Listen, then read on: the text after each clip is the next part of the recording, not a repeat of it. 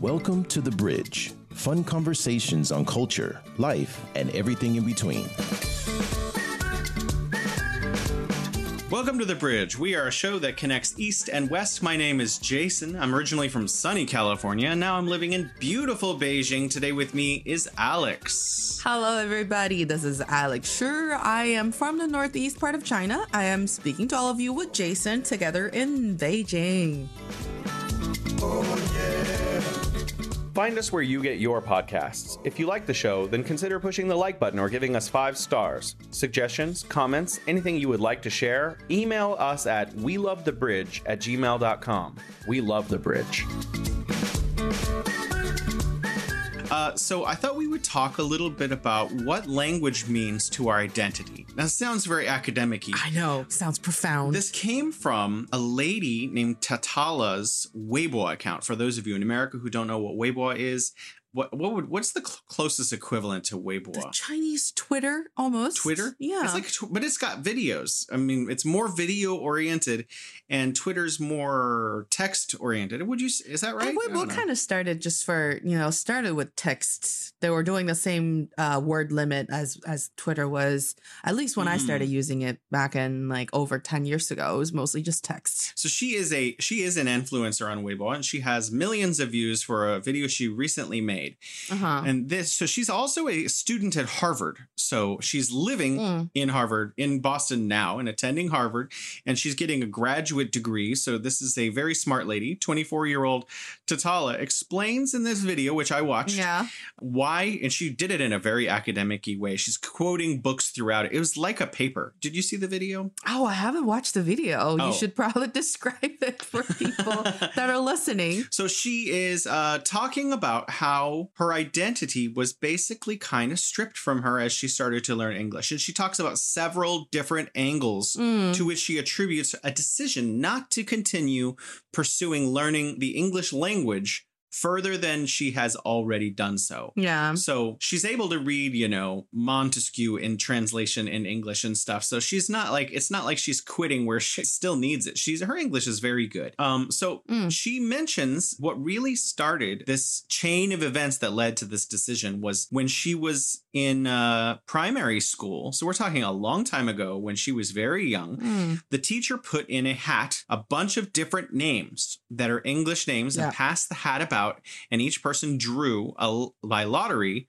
what their name was going to be. Yeah. And so she ended up with the name Wency, W E N C Y, which is confusing to me. And I'm sorry, Tatala, but I've never heard this name in my life. As an American person. yeah, what? Who, I, I'm sorry. I think your teacher is a cruel person, firstly. Yeah. But apparently, she struggled with it because she couldn't pronounce the W. Coming from Dongbei, as our Alex is from, Mhm. and she pronounced it Vency with a v v v sound instead of a w w w sound. So Yeah. she had a great deal of trouble pronouncing her new English name, and uh, she never at that time really thought about the fact that she already has a name Mm. a Chinese name, and that she just accepted the fact that everyone was going to take on their new English identity. Yeah. So, Alex, I got a question before we get into. there's so much to unwrap here because this story goes on. Where did the name Alex come from? Because certainly that's not your Chinese name. Of course, it came from the the real story is that back then, funny enough to Tatala's experience of drawing English names out of hats, my English name wasn't Alex when I when I first started learning English in school. Mhm. I was given the English name of Betty. Betty.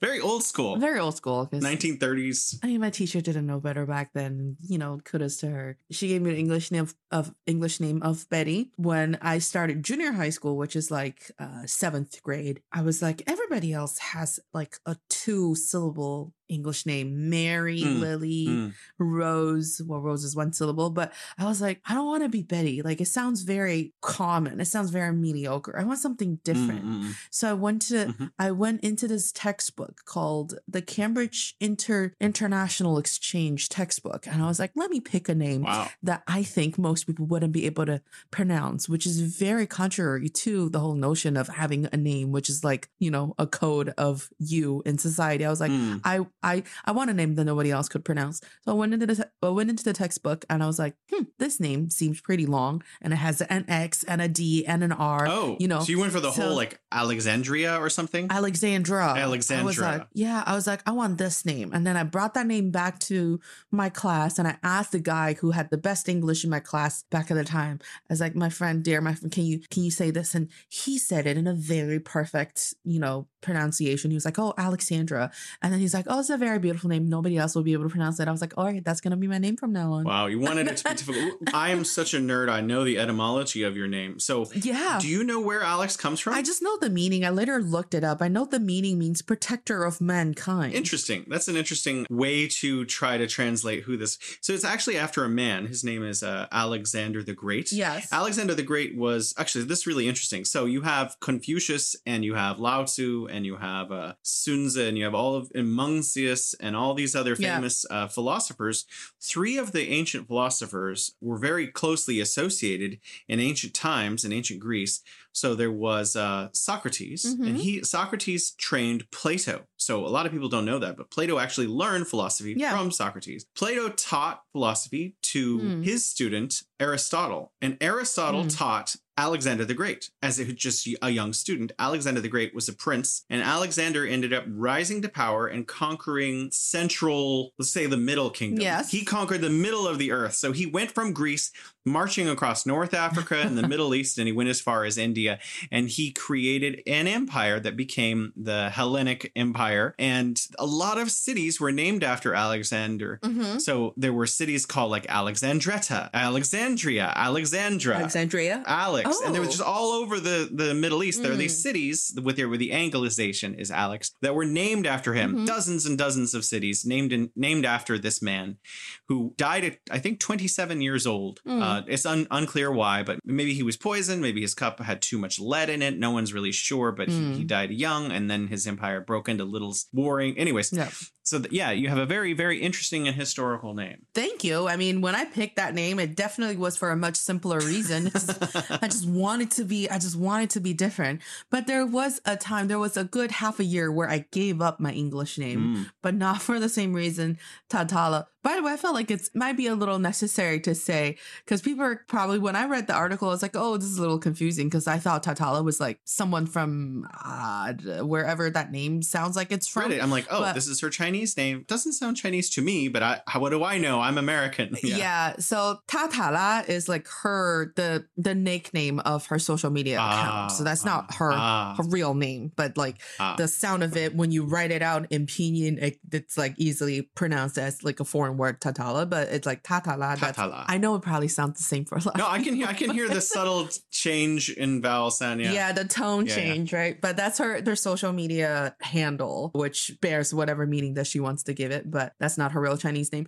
My name though, Alex, I used it for a good I think 4 or 5 years. And then there's this other guy in my high school. He had an English name in high school. His English name was Adam. He doesn't use that anymore. He uses actual Chinese name, which is actually easier for a lot of people to pronounce because it's homing, so it's very it's very simple. Um, he has reverted to that now. Everybody calls him homing. Mhm. But in high school, he had really, really, really, really good English. And I was Mhm. Mm-hmm. like, oh, your accent. I like the sound you make when you speak English. You know, we didn't have an idea of what accent was. And then he said, oh, you should call yourself Veronica because Veronica is this person in, I think, Prison Break. I've never watched Prison Break. And he said, you should call yourself Veronica because it's a very good name. And then if you change your name to Veronica, then I can call you Vero. And I was like, you know what? That's a great idea. so I changed my name to Vero. Um, I started emailing people and it'll come from my email address that says Alex. And then at the end of the email, it would, I would write best Vero. And that confused the heck out of everybody I was trying to contact. They were like, hold on. Wait, are you Alex? Like, who are you? But in high, in high school, I didn't use Alex as a, you know, an actual tag of who I am in society. So I Mm, was like, mm. so what? I'm Alex today. I'm going to be Vero Vero tomorrow, and then if I want to, I could be I could be I could be Betty again. Who cares? So I have a question for you, Betty. What what's your what's your Chinese name, or what do your parents call you? my parents call me Shen Shen because that's my Chinese name. My Chinese name is Xiaoxuan, Mm. which is not the easiest name to pronounce for people who don't speak the language. I will Mhm. say that. Yeah, yeah. Uh, well, I mean, they could just say they could just drop the tones and just say Xiaoshuan. Even or the something. X sound is is is a little trickier because the X Or sound. just tell them SSH, right? yeah, I guess, but they would they would. Oh God, it's the way that name has been botched in the states. I every time I think I've talked about this before. When I was studying in the U.S., the most nerve wracking situation for me to go into is when I would have to go to any office place that's not school. Mm. If I have to go to the Mm. DMV, if I have to go to the hospital or whatever government function that I have to go to that's not the school, that they don't know how to say my name or they have to, they don't know who I am, they have to read my Mm. name. Um, and there are other people from other cultures who also have non English names. It's so the waiting room is so tor it's such a torture because I have Mm. to look out for any unusual sound when they come out. And I'll be like, is that me? Like, do they mean me? Like, it's so. My name is Shirley. Get away. What are you talking about? It's my turn. Cause yeah, cause they will say they will say Xiao Xiaoxuan like the cause the name the way that my name is spelled is X I A O X U A N all together. Okay. yeah, they might try to use a Z sound. They You never know, did. yeah. I was called Xia Huan, uh, Xiao Huan, uh, Xia, whatever, like all. Zhao Zhuan. Oh my god, You're right? And then like Yeah. it's, it's very hard for me to understand if you're trying to get my attention or not. So Mm. me so much anxiety when I go to those places. I was like, Wow. yeah. You know, I have a similar issue with my English name here. Is I have every time I go somewhere, they're like, "Sign your name," like it's no big deal. Uh-huh. I have four Oh my God. names, so Yeah. in, in English. So every time I have to write my name, everyone's just staring at me writing it for like what seems like 30 seconds. Because in America, Yeah. I just go squiggle squiggle, you know, really quick. That's my signature. But they're like, no, you can't just do that. You have to print Yes. your name and every document you ever sign in China. So printing my really long name, which has like 20 letters in it or something, Yeah. takes forever every time. I just like, oh gosh, I have my hand cramps practically from having to write my own name.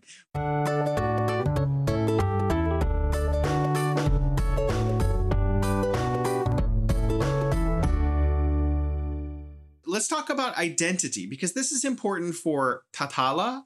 This is about identity for her. She eventually reverted to being called by Uh-huh. called her Chinese name and insists on being called by her Chinese name and refuses to have an English name, and which I think is great. Actually, I think it's a really beautiful thing. You should people should in I think in the West start calling people by their like Yeah. their Korean name, their Japanese name, their Chinese name, the name that they, if that's what they want to be called, that's how they should be identified. I mean, if you're more comfortable with an anglicized name, great, then that's how you identify.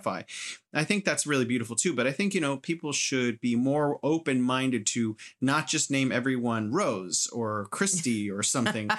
oh, you're from China. Great. Another Lily. You know, like, no offense to all the lilies out there. But like, you know, if they want to be called, you know, Xuan Xuan or whatever, that, that's that's that's fantastic. And that that's what we should have to learn how to say their name. So I want to talk to you. When you're in America, Uh-huh. you just go by Alex because it's convenient and you don't have to listen out for strange sounds. Is that right? yeah. What's your thinking about how your identity takes on these different names? Do, do you change? We've actually had a very profound conversation at one of our house parties that got a little Mm. heated. You know, um, my friend from Germany, he's like Turkish with a German nationality, and he was like, "Why do you guys all have an English name?" You know, like, Mm. um, because that's kind of like a Western colonization idea of who you need to You've be. been colonized. Yeah. And then my friend said, my friend said, but you know, we have an English name because we started having English names when we were learning English in school, Mm. but in China. And it's just kind of a fun Yeah. game because that's a step of learning another culture. When I was learning, when I was learning Spanish, the first text in the textbook is like, yo, uh, uh, oh God, I don't I can't speak, I can't speak Spanish anymore. Me llamo, uh, uh, Bebe, you know, like it's like you Yeah, started, yeah, yeah. you started learning these names. I was jason in French class. I was like, okay. You know you started learning by you you started getting to know some of Mm. like the common names Oh, yeah. um in that culture and then you might be able to mix it with your like local names like in the chinese english textbook that chinese kids use um, at school. There there are Li Lei there are han mei mei but then there are also jack and john and you know all of these names. And for us it's like my friend said we picked up that thing as part of learning english and we kind of stick with it because we went on to study English in college and some of us graduated college and started working with international people. And it's easier for us to just go by that name. And it's, you know, when we had a new name, it's fun because you could like it, like what, what I did, you could pick your own English name. You, you get to name yourself. It was kind of fun. And my friend from Germany was trying to say like, you should be proud of your culture. My Chinese friend said, that's exactly how we show that we're very proud of our own culture because just having a different name, it's like having a different code Mm, for mm. yourself and society. It's not going to change who we are. You know, we don't really think that's going to change us. That's the kind of culture confidence that we have. Mm. And then I was like, see, it's the same thing. Like when you guys come to China, you want a Chinese name because it's fun. Yeah, and we like giving you a. Chinese name because we get to give you the meaning of what Chinese culture is. And, you know, we get to tell you uh, what name you choose for yourself is more Chinese or not. Like, for example, this guy that we know, he insists on naming himself Bai Ma Wangzi, which means uh, uh, uh, Prince Charming or Mr. Mr. Knight. Like he was using that. He was like, why can't I call myself that? Or like culturally, it looks just a little too silly. Well, actually, that's really interesting that you bring that up because a lot of Chinese people choose names that don't make any sense in English. Cyclone. Like, yeah, well, I mean, not even just cyclone, but just strange noises and stuff. I've had kids who their parents are like, they choose their kid's name and it's not an English name. And like, this is their English name. And I'm like, well, okay, it's not Chinese. but it's also not English. So, and we'll call them Vimian if you want, but I just want you to know that that's not an English name. Yeah. You're making some sounds and saying that's their English name. So I guess the same thing kind of exists. There are rules, but I want to talk about French for a second because Uh-huh. French is one of those languages that has more rules than other languages, and a lot of people don't know that. yeah. For if you have a new uh, noun, you Mhm. can't just call it for like where it comes from, like skateboard. There's a council who will s- decide what skateboard is called, and then tells skateboarders you must call it this. Whoa. So I want to ask you a, a Uh-huh. question real quick. When is your birthday? my birthday is August 26th. August 26th. So your French name is Natasha. Because every name in, Fre- in French traditional culture is named for the day that you are born. So my name is Jean. How Because the Fre- there's a French naming calendar. Whatever day you're born, you take the name of the day. this is this is a real thing. It's a real thing. Yes. I am Natasha. Natasha. Yeah, with ch. Yes, Natasha. Wow. Okay, I like that. I am. Go- I'm going to start introducing myself as Natasha. okay, well, so I I also have a name background coming into China. So I took a Chinese class. Actually, I took I took one Mandarin class in San Francisco before I moved to China. Uh huh. My teacher named me Jiewan. Okay, like excellent uh, literature. Uh, yeah, that's what she told me it meant too. But then I got renamed by my Cantonese teacher. Uh-huh. Situ Jiewen. Situ That yeah. is a and very... then I came to China and I, I met my wife and we were dating and I met uh-huh. her uncle and her uncle was is this really uh-huh. powerful person who's extremely well versed in philosophy and history here in China and he said that's a terrible name. Wow. Yeah, he said so you're going to be Shangguan Jiewen from now on. There wasn't a do you want to be? It was just like no, this is your name now. You are. And yeah. so th- from then it was like eh, that's my name now. So I really like it personally. Yeah. It's like a wearing a hat. Uh, it's my Chinese identity. Sometimes people literally call me that as though it were my name, and they don't even know my mm. name Jason at all. And I kind of like that. It's like, and even I've applied for a green card, which we talked about. Yeah. My green card will not say Jason Smith on it. It will say it, Shang, sorry, Shang Guan Yeah, it's going to say Shang Guan So then I will legally become. I'm so excited about this opportunity to take on this additional identity. I guess we're we didn't talk about that in the episode about moving to China. Mm. For every foreign nationality person coming into China, when you register, when you first move to the country, they do give you a random like a Chinese name on your system. Oh yeah, yeah, yeah, know? yeah. Mine was like Jiesun or something like that. Yeah. Jason, yeah. and then it's it's it's it's very funny, like because you have to have a Chinese name to accompany your English name to be put into the Mm. system of a foreign um, national living in China. And then my friend, my dear friend Jen, who's been here for a long time, and he's she's like, I really want a legit Chinese name. Like I want to have a real Chinese name put into the system, um, because when I came here, they put in Jenny because her name is Jen, but she's like, I don't go by Jenny. I go by Jen. And they just like insisted on calling me Jenny. If they don't call you Jenny, they then just call you, if it's something that they can't pronounce, they just call it like all the girls are called maybe like you know, pretty. And so they're trying to have a legit Chinese name because they've been here for so long. They want something meaningful that also Mm, carries mm, a mm. story like yours. Yeah, you know, I always have difficulty shortening it, Alex. So you all have cool names, so like uh Xuan Xuan or whatever. And my wife my wife is Xia Xia. like that's what her parents call her, even though that's not her actual name. yeah. Uh Uh-huh. so when I have Shangguan Jiewan, people can't call me like Lao Shangguan. It doesn't sound right because there's three sounds. It needs to be two sounds. Yeah. And I was told that Wen Wen is too Yeah. girly. So like I, I end up with no cool To nickname, which bums 老姐 oh, Takeaway Chinese, where you can take some Chinese away and experience progress day by day. Takeaway Chinese, we will promise you a difference.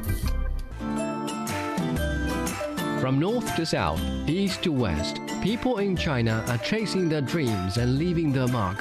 Want to know how they beat the odds and made a difference?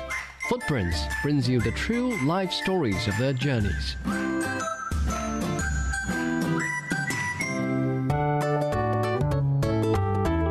You're listening to The Bridge.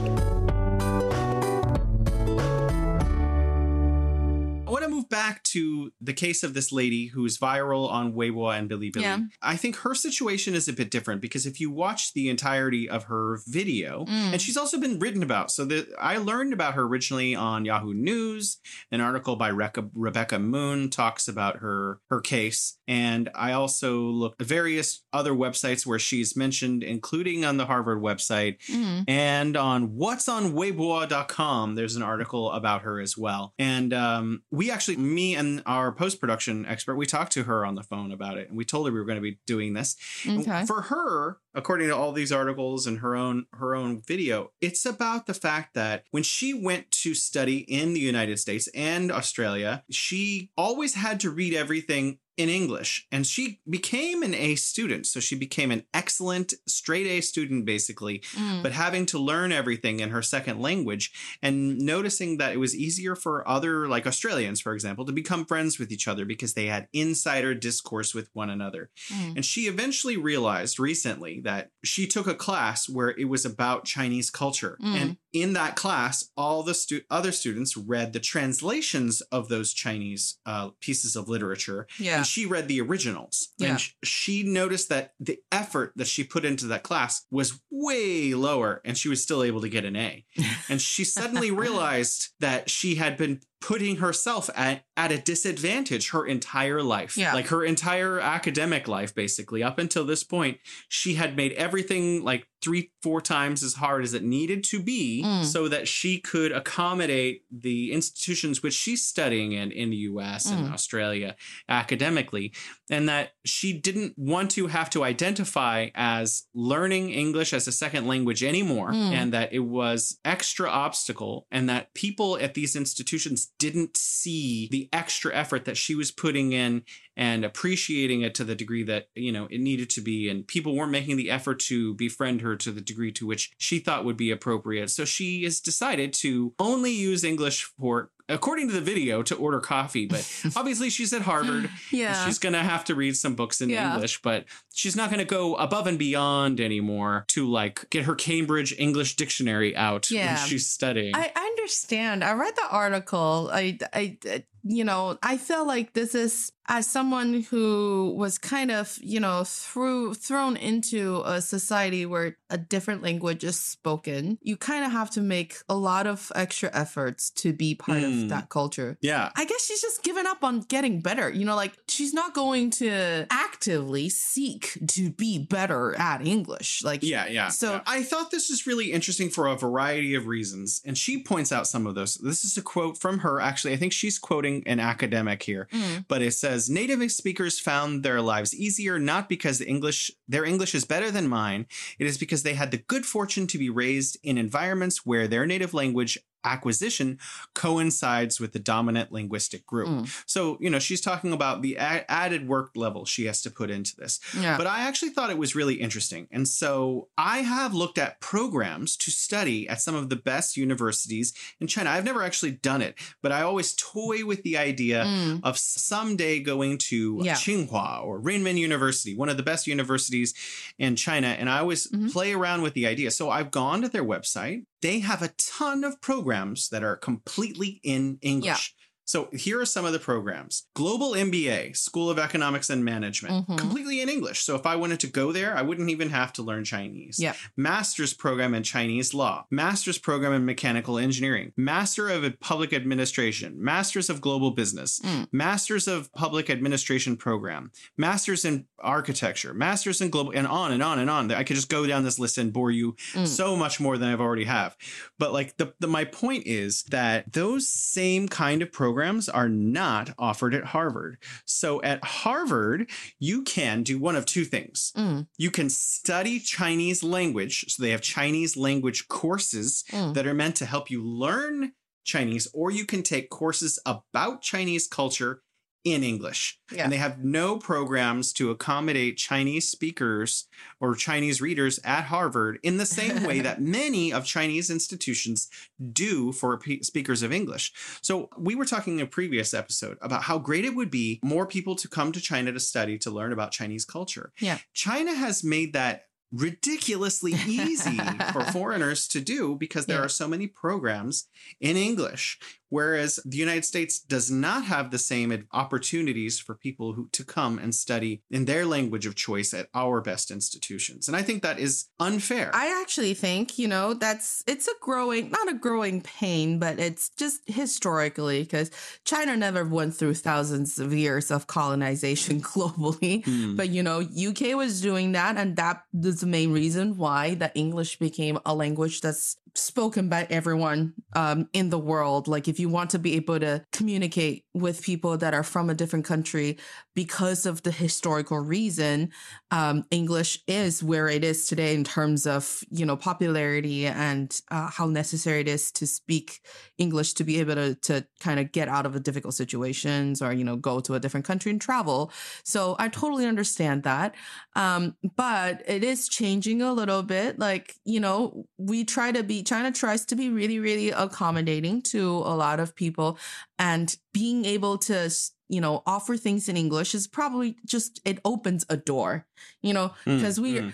it's also an incredibly hard language to just randomly pick up i would say Chinese? yes Mandarin? yes um Hmm. so you know if you offer these academic programs in english it's easier it's welcoming to people from different parts of the world so not just people from english speaking countries for um people from like other european countries african countries uh you know south american countries they could all as long as they all speak english they could come to china get the uh, uh, the knowledge that they need to and everybody could speak the common language and i'm sure that as soon as they get used to it like my friends Hmm. uh, some of friends from other parts of the world they've lived here they did their undergraduate degrees in english Mhm.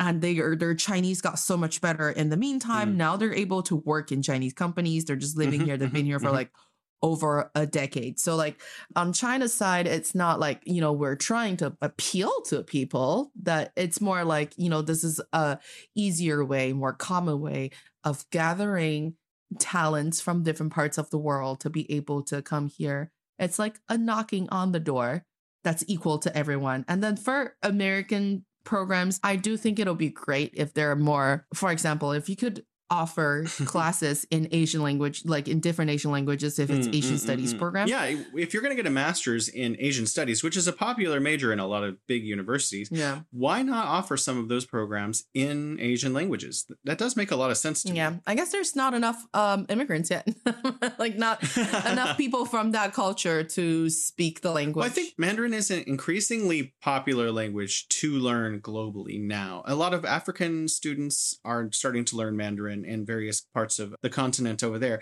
I do want to share a joke, and I'm sorry to everyone from the UK. You're mentioning how the English language sort of was part of a colonial Uh. history. And I actually read this meme today, Yeah. and it says On an average of every six days in the world, a country celebrates its independence from Britain. It is the most Oh, widely God. celebrated holiday in the world. but it, I mean, it, it's history, and we can't we can't change history. But Yeah, there yeah. are. But like you said, there are a lot of people. I don't know. I actually don't know his how to say his name in his mother tongue, but his name. Uh, we know this guy, uh, this badminton player. Mm. He's called An Sailong, and he speaks perfect Chinese. Like Mm, I don't know mm, if you. Uh, I think his English name is Victor, but oh my god, he's from Denmark. And for some reason, he never lived in China, but he just speaks very, very good Mandarin. wow. Yeah, you should you should Must look him up. really Yeah, like and he talks to his kid in in Mandarin Chinese as well. I actually just watched a video of him saying like Happy Mid Autumn Festival to Chinese people, and it's not even like he just learned how to say that to to to get more fans in China. He actually speaks Mandarin Mm, mm. very very well. Well, I remember when I first met my wife, her mom and dad, they were constantly telling me about this like one foreigner guy who goes on TV programs and he can use multiple accents from different provinces of China. And I Uh-huh. think the reason they were telling me that was like, hey, come on, what's with the not speaking Chinese well? Yeah, I, I know. I forgot if I told this joke um, on the show, but I was joking about you know when people say, "Oh, if you don't speak English, go home."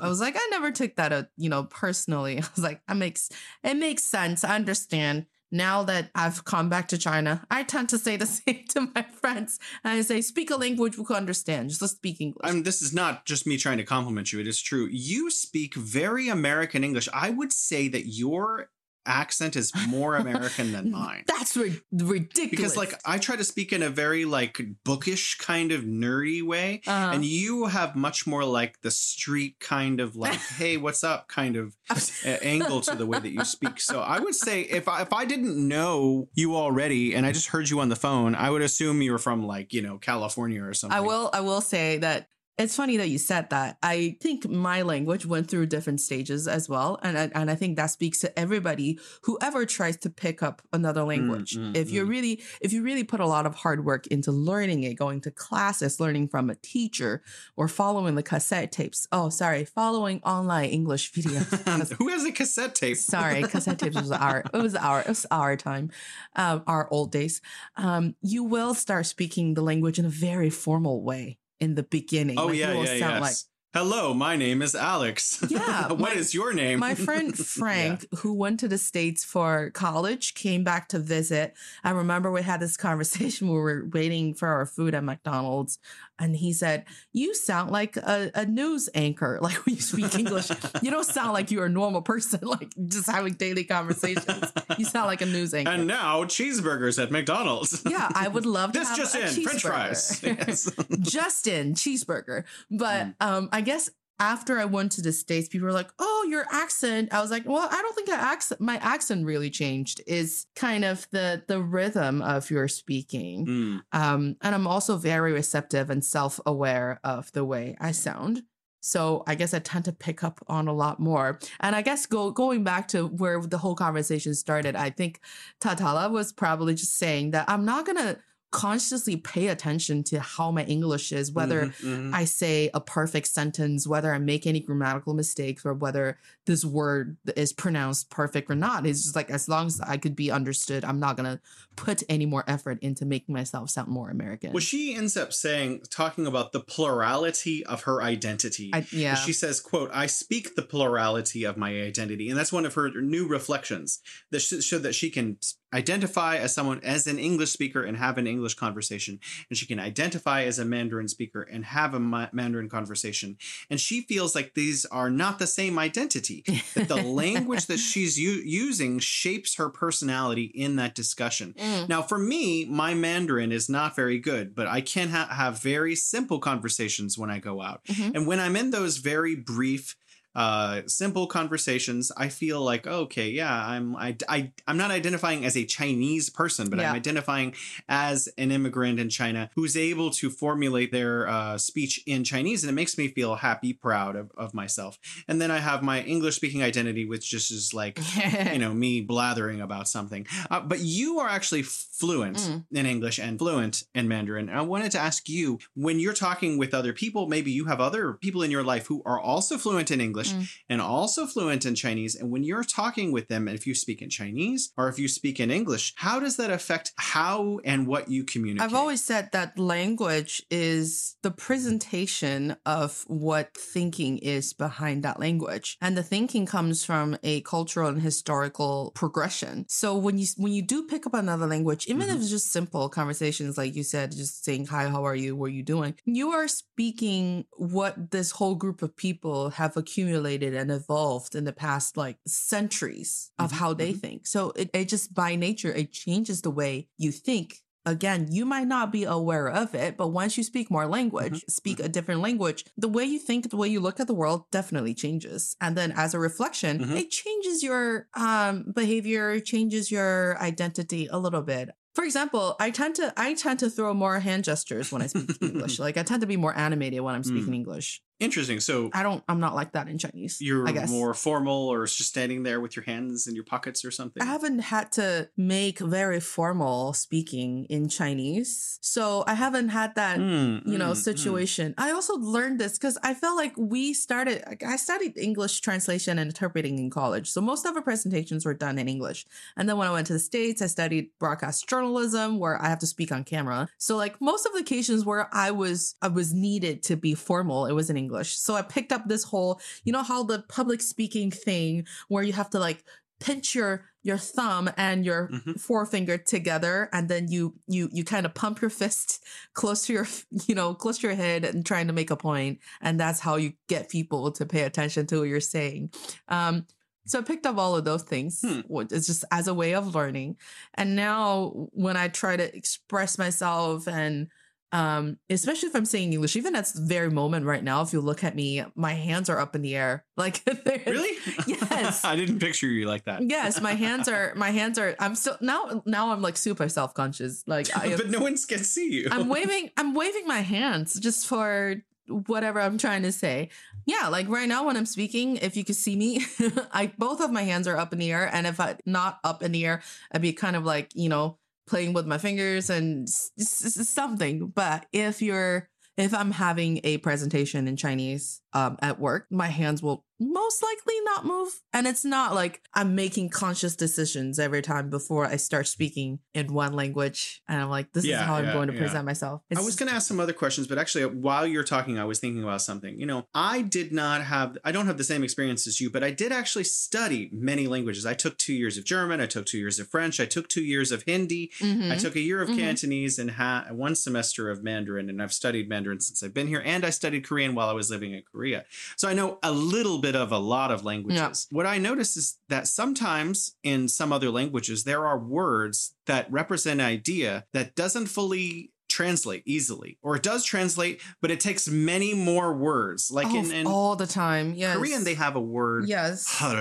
It's it's it's an utterance. It's a sound, and this means I feel very frustrated. And maybe we shouldn't talk about this, Uh but you could just say one sound, and it, that has a lot of information buried in it that doesn't exist in the same Yeah. way in English. So I think what's interesting about maybe identity and language is that you were talking uh, just a few minutes ago about the history of Chinese, the history of English, and how the, the histories of these languages play into how we communicate and the identity we assume.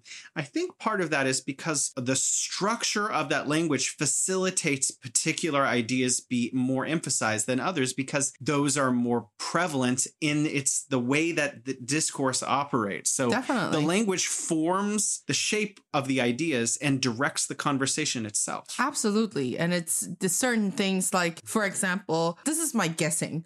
The different ways of saying, you know how we say, Chinese people say, we say red sugar to mean brown sugar, right? Yeah, yeah. And- Red tea is is, is Yeah, red tea is black tea. Yeah. And I'm like, it could very possibly be the fact that or you could easily, if you really try to be uh, interpretive when you look at how things are described, you could say, oh, then it's probably makes sense that red sugar is consumed as a soup. Like they make, they put that into water because once you put brown sugar into water, the color of the soup is red. Same with tea. Mm, mm. Like with black tea, when you put it into water when you make it then that the tea the color of the tea with the water in it it's it's reddish it's not black. But Mm. like in it's probably used differently in other culture or whatever and that's what the way they describe is different. Like that i'm pretty sure there are a lot of things behind how different how same items are described in different ways in different cultures. And it it tells like how people in the old days were using them or how they looked at like their the ancestors or looking at different items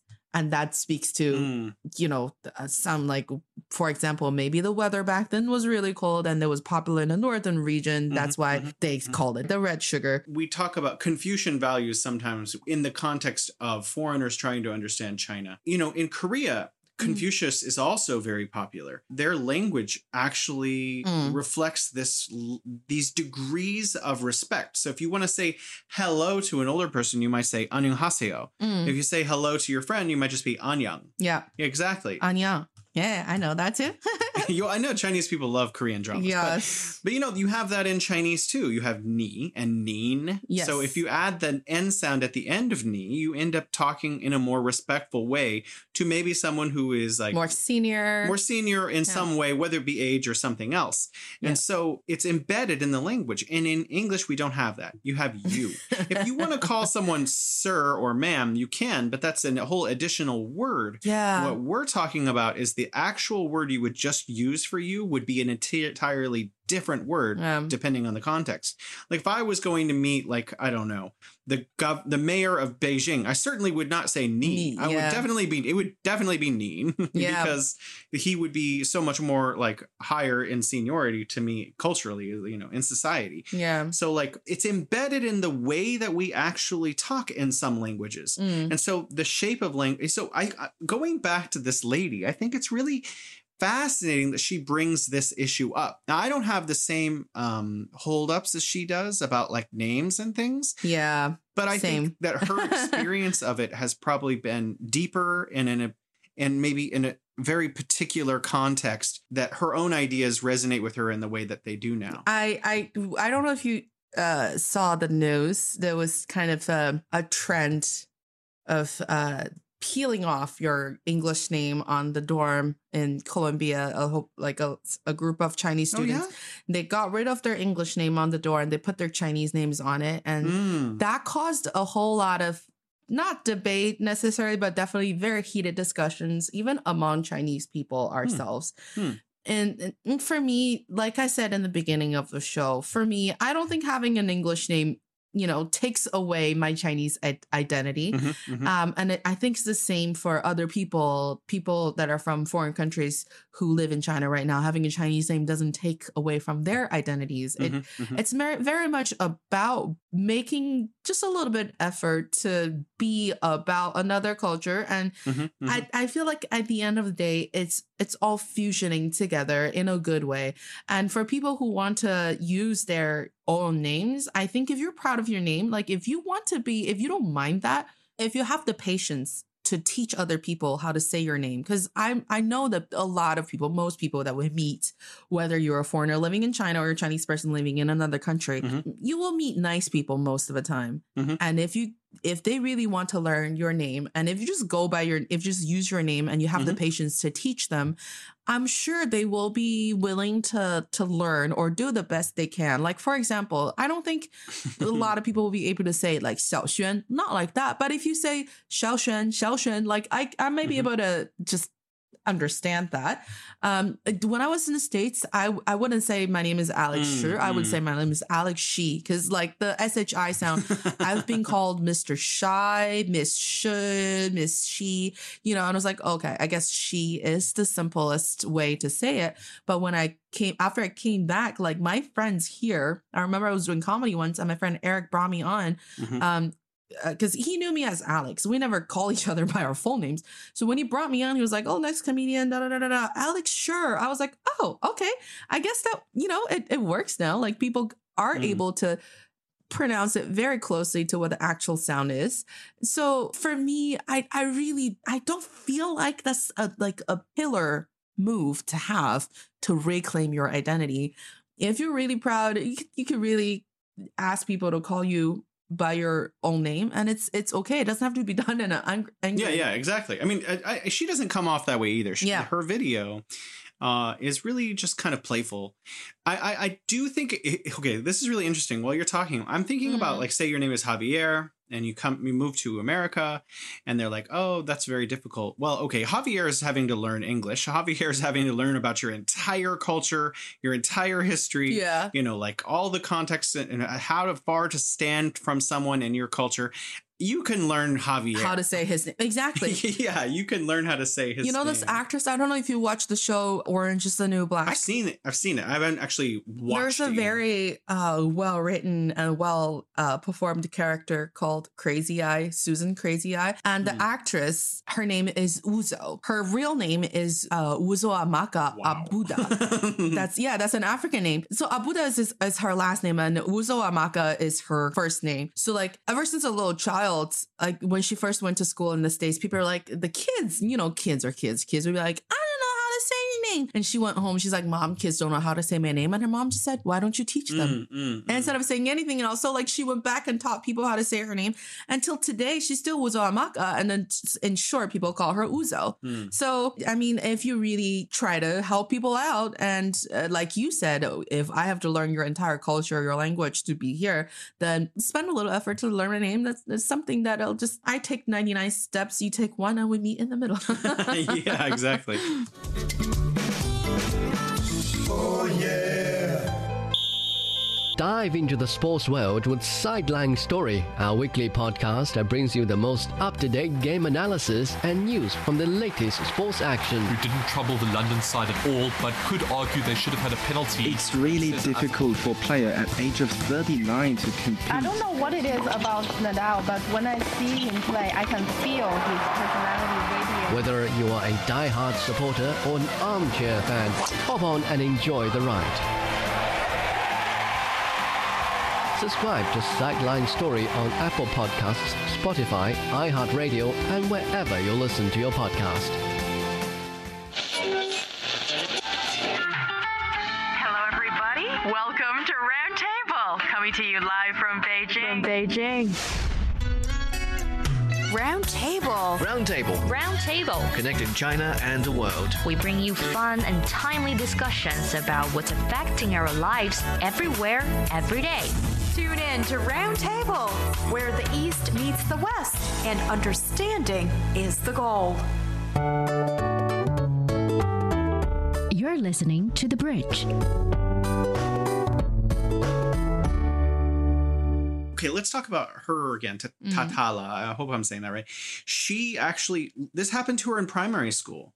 So Mhm. she didn't, it wasn't an adventure for her as much as something that was foisted upon her. So it might be different for her than for like me, for example. When I finally decided to start learning Chinese, I was in my 30s. Mhm. And it was like, hey, this is an exciting adventure that I've chosen to go on. And like, so I think it might be different for different people. I have a very good childhood friend. I'm not going to say his full name, Mm. but his mother, she was named by her parents with a boy's name, and she eventually changed her name to an, uh, to a girl's name because she was uncomfortable with the boy's name that her parents had given her. Uh, when I was friends with her son, Mhm. I attempted to give him nicknames because it was just something to do, right? We were like 12 or 13 and we would give each other nicknames. She was so upset. Aw. And she was like, "You can't call Yeah. him anything but his real name." He he didn't mind, but she minded because I think her experience with her personal identity as a young girl had affected her perception of what people are called matters. Yeah. And so I think for different people, we need to be sensitive to what they want to be called. So if you are cool with being called Alex, I'm, I'm okay with calling, calling you Alex. If someone else is like, no, my name is, and they have some, you know, Indian name or Chinese name that they are very comfortable with, then I think that's what we should respect because people's identity is sensitive to them. Yeah. And if for us it's playful and other people it's sensitive, then we need need to be playful with some and sensitive It- with I others. I think that is a very rule of thumb for a lot of the social issues nowadays. Really, like if just if it's about another person, what whatever they want to be called, or or you know, just respect the other person, and instead of forcing other people to conform, um, if you if you feel like if it doesn't fit in what you think, like I think calling you Jiewen is easier, but you calling you Jason is harder, so I'm just gonna go about what's easier for me.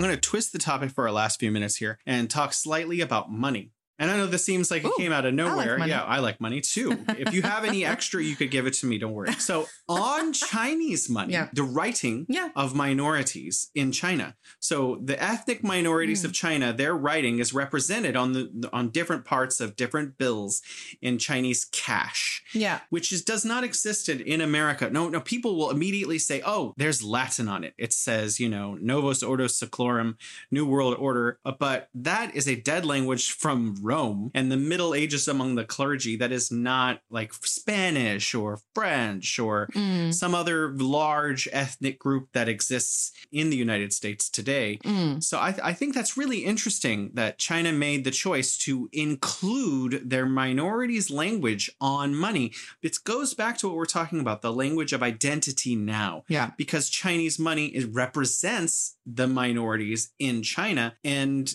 in a way is part of the identity of the nation. Yeah, definitely. And that's why I guess it also goes back to what I thought when we learned that America is the melting pot as a kid. I was like, hmm, China is more of a melting pot. you have more ethnicities and they are all like individually who they are living here. And they're not, you know, trying to be, uh, they're not like, you know, we speak Mandarin better than other people. That's not something that they're super proud of. I mean, I don't think I don't think it's it's impossible. I think in the future, maybe as you know, America is changing. It's possible that America will eventually change its cash to include a little bit of Spanish or something else, because you know some of the symbolism on money had only came around in the 1950s, actually. So before that, like the pyramid, for example, which is you know used for so many different uh, conspiracy theories now, wasn't on the money, but actually came Yeah. much later in America's history. So I don't see that it can't change, that America can't begin to adapt because I don't think that there is an official language in America. English is the national language, but not Mm. the official language. Mm. America doesn't have an official language. There's nothing preventing the United States from modifying its money to be more inclusive of it, the cultures of which it is, you know, comprised. Exactly. And it's only making spending money easier, more convenient for everybody who live in the United States. I actually want to talk about the naming thing too, because I have been an English teacher here in China for about 10 years. Uh huh. And almost every no, no, I want to I want to change that. Every student I've ever had has been had a an English name or a name that parents thought was English foisted upon them. It was never me. And when Yeah. I met some kids, I had a I had some kids. They were Ah. like Ting Ting. I wa- I preferred to call them Ting Ting, but their mom was like, Yeah. "No, you must call them Tina. We've decided that this is Tina now." Yeah. I'm actually talking about a real person. Yeah. Sorry, Ting Ting. She's like 6. Yeah. But like, you know, I think it's really fun for the parents to like, oh, this is my daughter's English name. But you know, I think it's also not necessary. Like eventually the child can choose its own name or choose their own name. I had a girl. Mm. She was my student for a long time. She did choose her own names. She was obsessed with Disney princesses. Oh, God. And uh, and I Let was her teacher for 4 or 5 years. Go ahead, guess. Her name is Ariel. Her name what once one of her names was Ariel. the reason I say one of is about every year she watched the newest Disney movie that she her parents got And her become- and change her name. She was Ariel, then she was Oh my Rapunzel, God. then she eventually became Elsa. That's adorable. I don't know what she's called today, but like she was constantly what I whatever princess she was identifying with became her new identity. That's very adorable, I have to say. That's kind of Yeah, cute. and her parents were totally cool with it. You know, she'd just show up in a new dress and say, "Now I'm Rapunzel." Oh, Yeah. okay, Rapunzel. yeah, I mean that's like that's just how like how I changed my name into Veronica. I guess I could just every year change my name into the most popular network show. Who's the most popular character in network television right, right now? now, I, I I don't even know. The I still watch the old ones. I still watch Grey's Anatomy. Well, well, there I'm you not go. gonna become Meredith. All right, Alex. I, I was going to say, all right, Meredith, but we have already agreed to call each other by the names that we prefer. That is all the time we have for The Bridge, a show that connects East and West. Thank you so much for your time today, Alex. Thank you, Jason. Always lovely talking to you.